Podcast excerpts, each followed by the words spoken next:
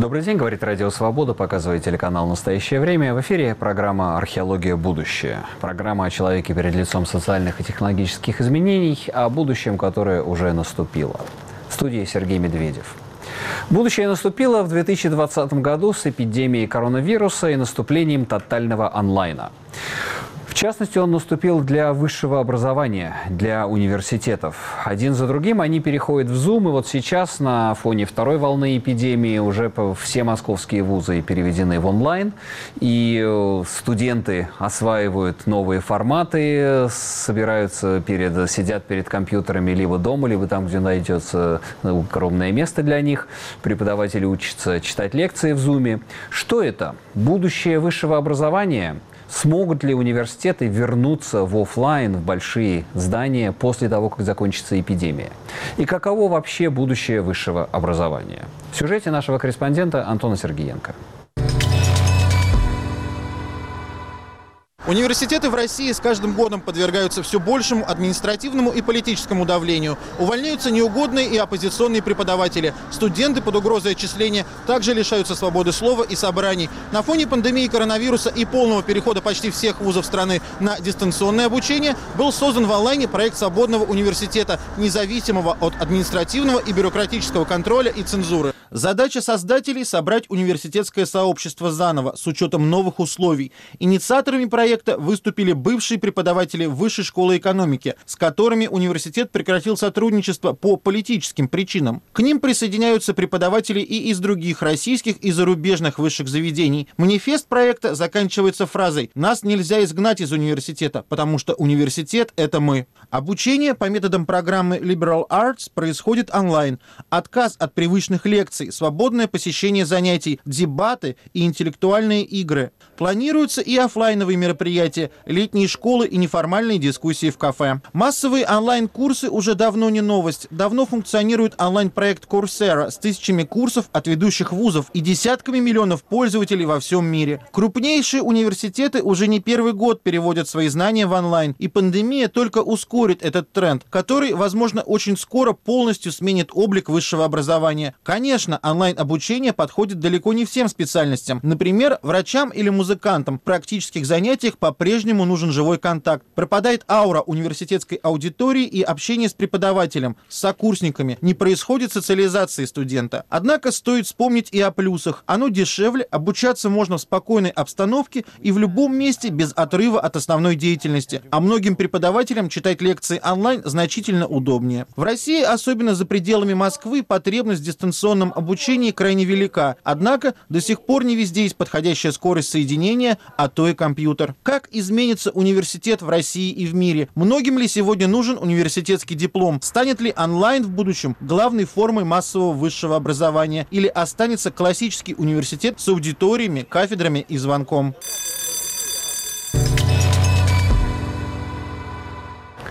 Нас в гостях сегодня Кирилл Мартынов, э, сооснователь Свободного университета, философ. Добрый день, Кирилл. Здрасте. А, ну, мы поговорим еще чуть позже о Свободном университете, о том, как он организует э, свои курсы, свою работу.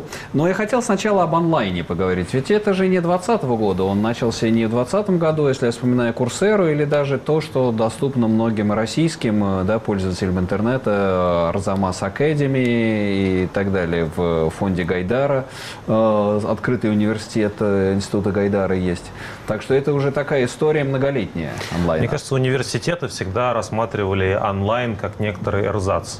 А, Причем это, этот взгляд был характерен как для администрации университетов, так и для преподавателей, так и для студентов.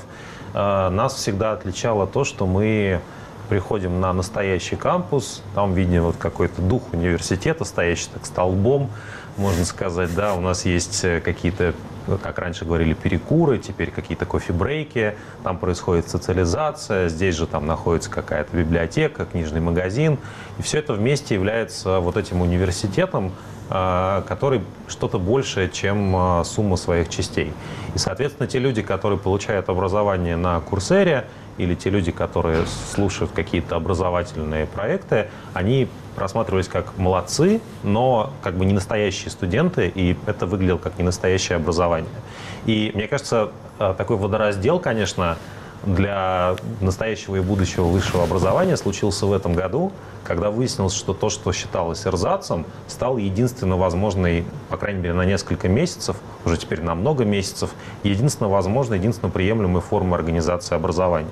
Если бы не было бы высокоскоростного интернета, который более-менее всем доступен, если бы не было американской компании Zoom, которая внезапно стала такой спасительницей, спасительницей части, по крайней мере, человечества, то, наверное, нам пришлось бы просто учебные программы там на год закрывать, например, да, просто сказать, ну, такой year gap, как бы, да, все уходят в отпуск, занимаются своими делами, пишут работы, читают книги, мы с вами не общаемся, потому что это слишком опасно. И вот когда это произошло, мне кажется, когда онлайн-образование стало повседневной, а, повседневным нормальным явлением, который, который сейчас уже воспринимается не как экзотика, как такая вот рутина. Все уже знают, как микрофоны выключать, как вот, э, что нужно делать, как поднимать руку в этом зуме. Все освоили те, кто с весны в этом работает, все, все, навыки, это все, да. Да, все эти базовые навыки именно как рутинные уже, не экзотические освоили. И мне кажется, это показало, что в том образовании, которым мы занимались до 2020 года, очень много Э, всего как бы избыточного и архаического. То есть я не думаю, что онлайновое образование победит, и, как э, говорили в советском там, анекдоте, в советском фильме, теперь будет одно сплошное, сплошное телевидение. телевидение. Этого, да. конечно, не случится. Я думаю, что как только люди провакцинируются, мы обратно вернемся на кампусы. Может быть, люди, пережившие этот учебный год, будут относиться к своему присутствию на кампусе как бы как более к чему-то высокому, более как, осознанно, к, к, к роскоши, да, как да. бы такой, да, что вообще-то можно и без этого остаться, и здорово, когда ты можешь... Но мне кажется все-таки, что большая часть курсов останется, и большая часть преподавания останется в онлайне. Этот опыт не пройдет незамеченным для высшего образования, но так же, как и вообще шире.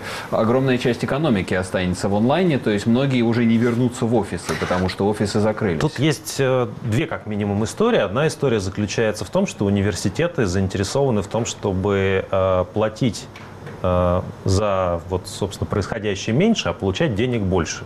Поэтому понятно, что университеты заинтересованы в том, чтобы часть своей программы вынести в онлайн, но при этом так, чтобы им платили, как если бы ничего не поменялось. Это такая скользкая, скользкий момент, но мне интереснее смотреть на вещи не как администратора, э, не с точки зрения администраторов, а с точки зрения ну, преподавателей и студентов. То есть мне кажется, что мы выяснили за этот год, что некоторые вещи лучше делать э, в онлайне. Вот реально лучше.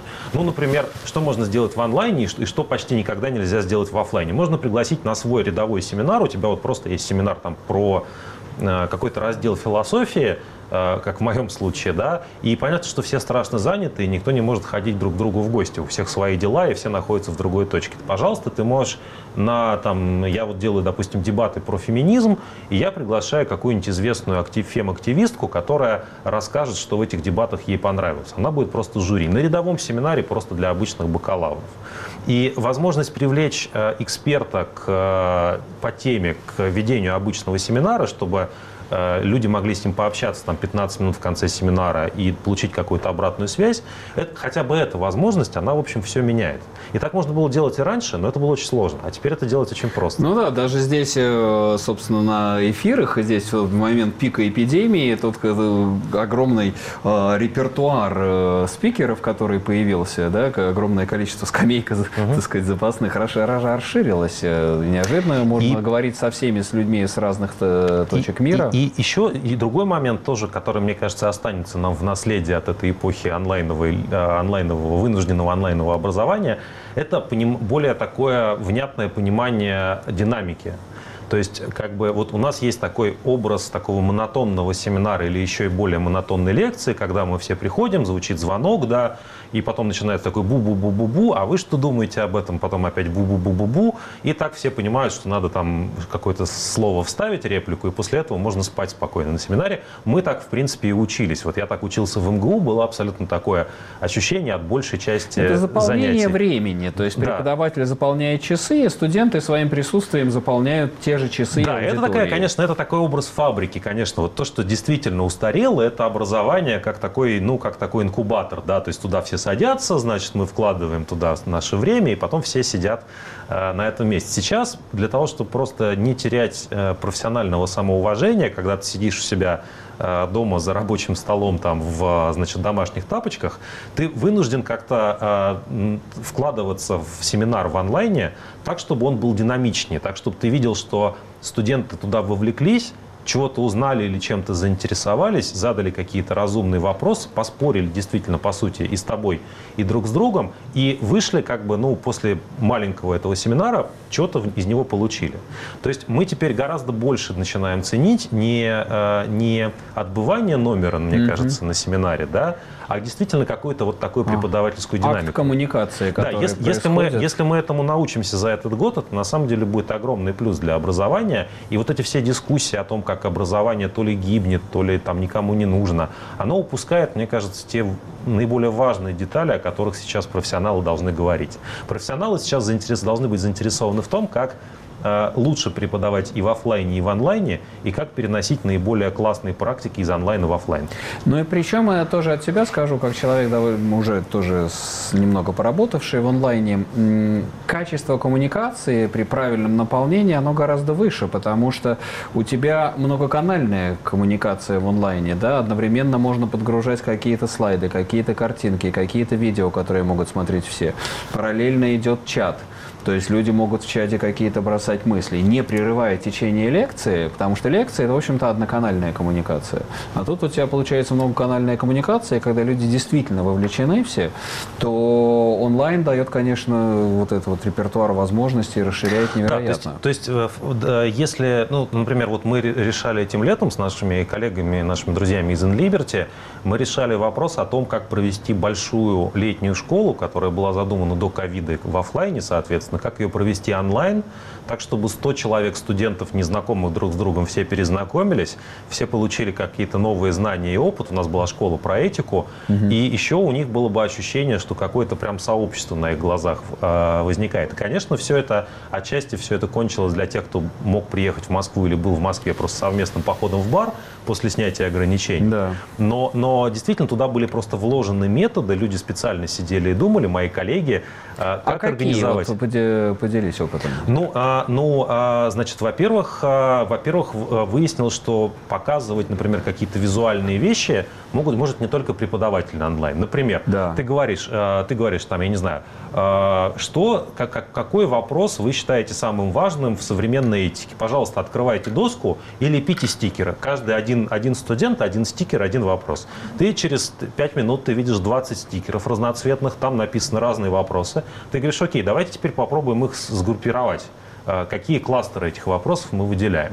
Ты их разносишь по каким-то принципам. И говоришь, так, вот мы его так их отсортировали, какой признак, признак деления мы здесь использовали, mm-hmm. да, и так далее. Люди видят, что что-то происходит, это их идеи, которые сортируются. То которые... есть интерактив. Да, это интерактив, да, и потом там вот э, на, помимо этих техник на работы на семинаре, там, например, мы просто поддерживали, мы знали, что на летних школах всегда очень важна курилка как институт. Вот странный термин, но курилка так по привычке называется. Ну, место мы... неформальной социализации. Да, и мы просто мы, мы, делали, мы делали в а, вечером не обязательный Zoom, все заходят в Zoom, 100 человек, там 5 комнат, то есть можно разойтись, там в одной у нас там споры про феминизм, а в другой там значит, какая-то... Курить было не обязательно. Политическая дискуссия, курить было не обязательно, и пить даже было не обязательно. Ну, можно, кстати, да, то есть это не запрещалось в, этим, в этом вечернем формате. Да, напитком, да, да, да, да. Это такой вот, ну, такой бар. Ну, нет, но есть же вечерние все эти Zoom-сессии с вином, когда люди собираются Да, совершенно верно. И оказалось, что вот как бы как мы, как мы и предполагали, вот даже в онлайн-формате, это, конечно, эрзац встретиться где-нибудь там за городом на такой летней школе было бы гораздо приятнее, летом тем более, да? да. Но даже этот эрзац, он на самом деле действительно Не людей. Он, он, ну, плюс, он поддерживал да, плюс, да, каждый же может свой бэкграунд какой-то. Кто-то да. вышел на улицу, там видно деревья, у кого-то там, я не знаю, кошка прошла мимо. То есть это тоже разнообразит и вот такие неформальные практики коммуникации. Ну, в общем, да, в этом отношении э, онлайн может э, стать, конечно, не полной заменой, но очень интересным дополнением и альтернативой э, офлайну, традиционному образованию. Высшее удаленное или высшее дистанционное образование, новые форматы высшего образования, которые сложились в 2020 году в эпоху ковида. Что будет в постковидной эпохе? Каким образом университет переживет нынешний э, всплеск дистанционного образования? И в частности, как будет функционировать только что образованный свободный университет? Об этом рассуждает ректор Российской экономической школы Рубен Яниколопов. Конечно же, есть огромные ограничения такого онлайн-метода. А, они не относятся... Я согласен, что вот лекции читать, я сам читал лекции а, и читаю, даже с каким-то интерактивом, это, в принципе, вполне, вполне можно делать. Но какие-то вот другие части, семинарские занятия, неформальное общение, такое обсуждение в группах, они не приспособлены для онлайна, поэтому в чистый онлайн все-таки все явно менее эффективен. К тому же, на самом, вот самый сложный вопрос, на который на самом деле, а, я не знаю, как еще будет решаться, что люди-то разные, студенты разные. Некоторым на самом деле комфортнее читать, э, слушать лекции в онлайн-формате. Они как бы это вполне могут делать, э, они сами концентрируются, им, э, они просто теряют время, если ходят в офлайне. Есть другие люди, которые просто, ну, другие студенты, которые просто при психологической особенности, они не могут, им нужен живой э, человеческий контакт просто, чтобы поддерживать мотивацию, чтобы поддерживать концентрацию, им дико тяжело работать в онлайне. А, ну, мне очень хотелось бы, чтобы эта история взлетела, потому что там, безусловно, очень интересные преподаватели и очень интересные тем, тематики. А, другой вопрос, у меня не совсем понятно, как это, вот, какая именно форма. То есть в какой форме это выживет. Именно как университет, все-таки как бы мне кажется, что то, что они назвали себя университетом, это скорее выдавание желания за действительно университет, как такая организация, как такая форма, которую мы видим, это гораздо больше, чем, чем то, что пока что дает открытый университет хотя, может быть, они дорастут до этого. У меня действительно большая проблема как бы с тем, а, ну, я, я человек цинично рациональный как ректор, а, как ну, бизнес-модель, а насколько это выживет с точки зрения денег и так далее, чтобы, это могли, чтобы они помогли позволить себе существовать, потому что все-таки никто не отменял, что важная часть того, что студенты платят или там работодатели платят, это там, ну, условной корочкой, а, и не только те знания, которые, к сожалению, может быть, но это не только те знания, которые студенты получают, но некий там, не знаю, штамп на лбу, печать качества, что вот мы не только обучили этого студента, но еще проверили через экзамен, через экзамен действительно там, знает, подготовлен и так далее. Поэтому вот как место, где вы э, сами для себя можете получить знания, это, конечно, потрясающе интересная история, э, и э, я надеюсь, что она взлетит.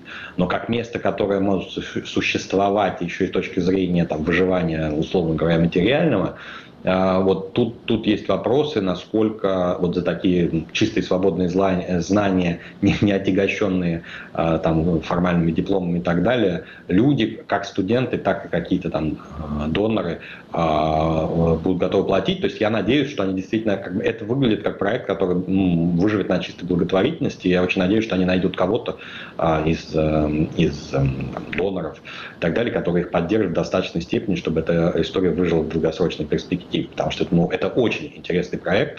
Я действительно очень надеюсь, что он будет успешным. Ректор Российской экономической школы Рубен Яниколопов в разговоре с Антоном Сергеенко. Мы продолжаем наш разговор с Кириллом Мартыновым. Ну вот, да, поговорим о свободном университете, ведь здесь, мне кажется, такое интересное совпадение. С одной стороны, вот это вот тотальный онлайн, который наступил нам всем, а с другой стороны, э, некого пика достигла вот эта вот политика давления на университеты, которые, естественно, мы все помним и 2019 год, и аресты студентов, и дело Егора Жукова и так далее. То есть университеты, они сейчас являются одной из точек приложения вот этой вот политики нормализации и политики как бы выдавливания несогласных э, и преподавателей, и студентов. Ну, я бы хотел вспомнить, что происходило весной этого года, потому что как раз весной этот э, абсурд э, достиг какого-то своего завершения. Значит, с одной стороны, э, всем сказали, так, со следующей недели университеты, кампусы закрываются, доступ в аудиторию у вас нету, вот ваш список группы, пожалуйста, свяжитесь с ними как-нибудь, мы точно не знаем как, но скорее всего через Zoom. Кстати, как пользоваться Zoom вы тоже сами разберитесь и оплатите желательно тоже его сами. А, значит, учебный, учебный офис вам вставит расписание куда-то там на сайт, а дальше как бы вот вы делаете, что хотите. Экзамен, как хотите принимать. Ну, в общем, все на ваших этих самых усмотрениях. И вот ты э, в своих этих, опять же, домашних тапочках и домашних штанах. В зуме всегда есть некоторая особенность, что как бы видно только твоя вот сверху, твой, да, торс, твой, торс, твой торс, торс как бы порядке, это, это да. мне кажется, мне несколько модифицировало вообще академическую моду. Вот ты сидишь, о чем ты говоришь со студентами, и в этот момент тебе приходят письма э, следующего содержания. там, дорогой э, работник такой-то, в соответствии с нормами этического кодекса мы просим вас удалить ваш пост про Сергея, мэра Москвы Сергея Собянина и президента э, нашей страны Владимира Путина. Э, значит, вот удалите, пожалуйста, немедленно в течение суток, потому что вы, нам, вы, мы очень ценный работодатель, да? Как бы то есть, ну, э, это, это полное оставление как бы на произвол судьбы, что называется. Ты не чувствуешь никакой поддержки. То есть университет это ты и твои студенты фактически. Ты с ними сам вот уже общаешься, как тебе удобнее, как им удобнее. Все зависит исключительно от вашего энтузиазма. И при этом на тебя начинают возлагать еще э, какие-то дополнительные обязанности, которые ты на себя точно не принимал, когда ты устраивался на эту работу. А, и я понимаю, если бы вот госуниверситеты в России, они бы достали вот эту дубину цензуры, а, крупные госуниверситеты, когда они были бы в зените славы, когда просто все бы стояли бы у дверей и молились на госуниверситеты и хотели хотя бы немного постоять на пороге и побыть вот с этими великими э, людьми рядом, да, но, но образов, высшее образование находится в невероятном кризисе во всем мире, в России тем более, в России, ну, я думаю, не преувеличение будет сказать, если сказать, что 80 90% наших высших учебных заведений вообще ничему не учат, а спасают людей от армии и предоставляют какие-то другие социальные услуги населению, не связанные с образованием на самом деле. Физкультуру там люди проходят, что-то еще. И вот в этот момент они еще начинают говорить, ну, а если вы будете себя плохо вести, то мы вас еще и уволим. Вот. То есть это, это как бы это настолько нелепый абсурдный контекст. Ну, все это проходит под, э, так сказать, э, дискуссию о, так скажем, Гумбольтовском университете, университет вне политики и вот новые принятые этические кодексы. Ну, э, которые, это, так сказать, это... преподаватель должен только. Вообще, университет может э, иметь политический нейтралитет?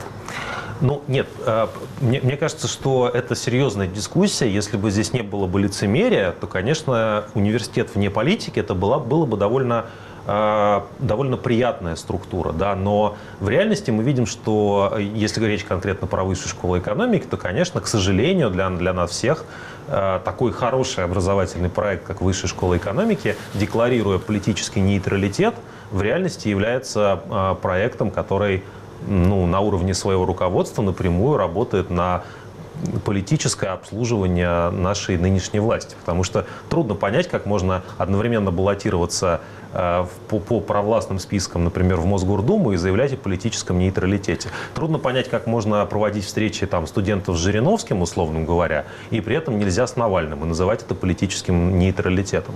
И, ну, это, и это целом, никого, это знаю, никого люб, не обманывает, Любой преподаватель, мне кажется, не можно. Вот сейчас в США закончилась избирательная кампания, угу. что э, преподаватели ведущих университетов тоже они не могли высказываться за Трампа ну, или, нет, но, разумеется, или Байдена. Разумеется, в США это никак никакого сравнения не имеет. Разумеется, там все преподаватели высказываются, о чем они хотят в рамках э, действующей Конституции. Там есть этические ограничения, да, там не заниматься сексизмом, дискриминацией и так далее, но это совершенно... Естественно, да, но я имею в виду с точки зрения гражданской позиции, ну, конечно, политической да. позиции, потому что тот, э, действительно, вот этот гляйхшальтунг, политика да, да. приводных ремней, политика выравнивания а, и нормализации, которая проводилась в ведущих российских вузах последние годы, она действительно, она принуждала а, любого преподавателя полностью убрать свою свою, так сказать, политическую и гражданскую ангажированность? Я, я, думаю, что, я думаю, что ситуация вот в том, буду на этом настаивать, что высшее образование в России в целом, вот к вышке конкретно это, к высшей школе экономики это в меньшей степени относится, но в целом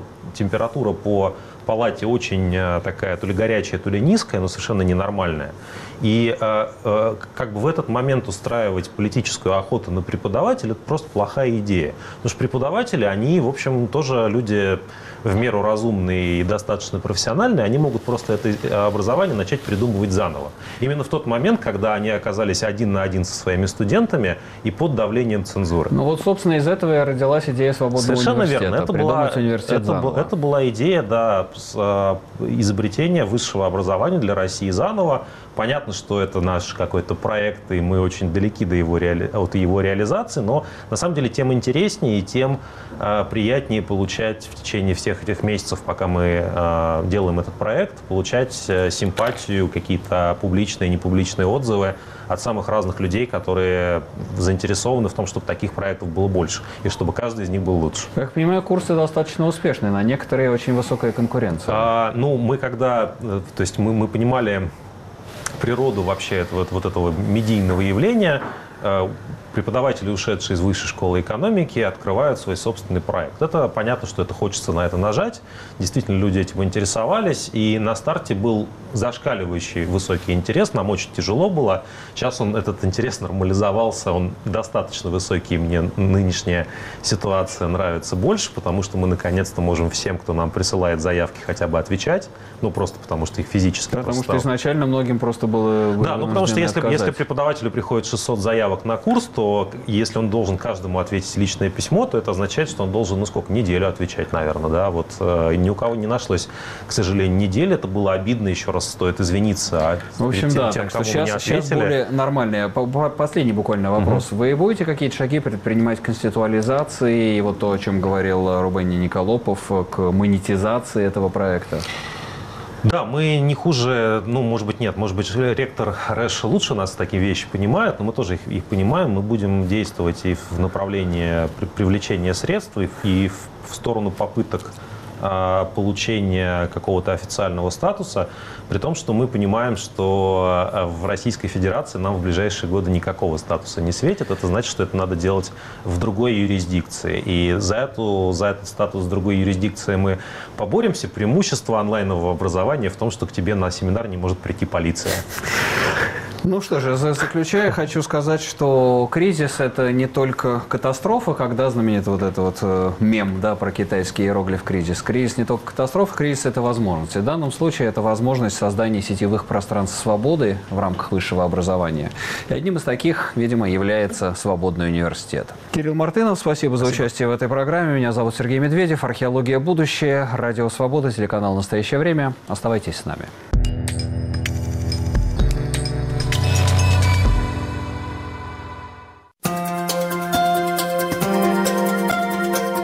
Радио Свобода в мессенджерах Viber и Telegram. Свободные системы обмена сообщениями мгновенно познакомят вас с точными новостями и новыми публикациями «Свободы». Эпоха свободной информации. Каналы «Радио Свобода» в мессенджерах Viber и Telegram.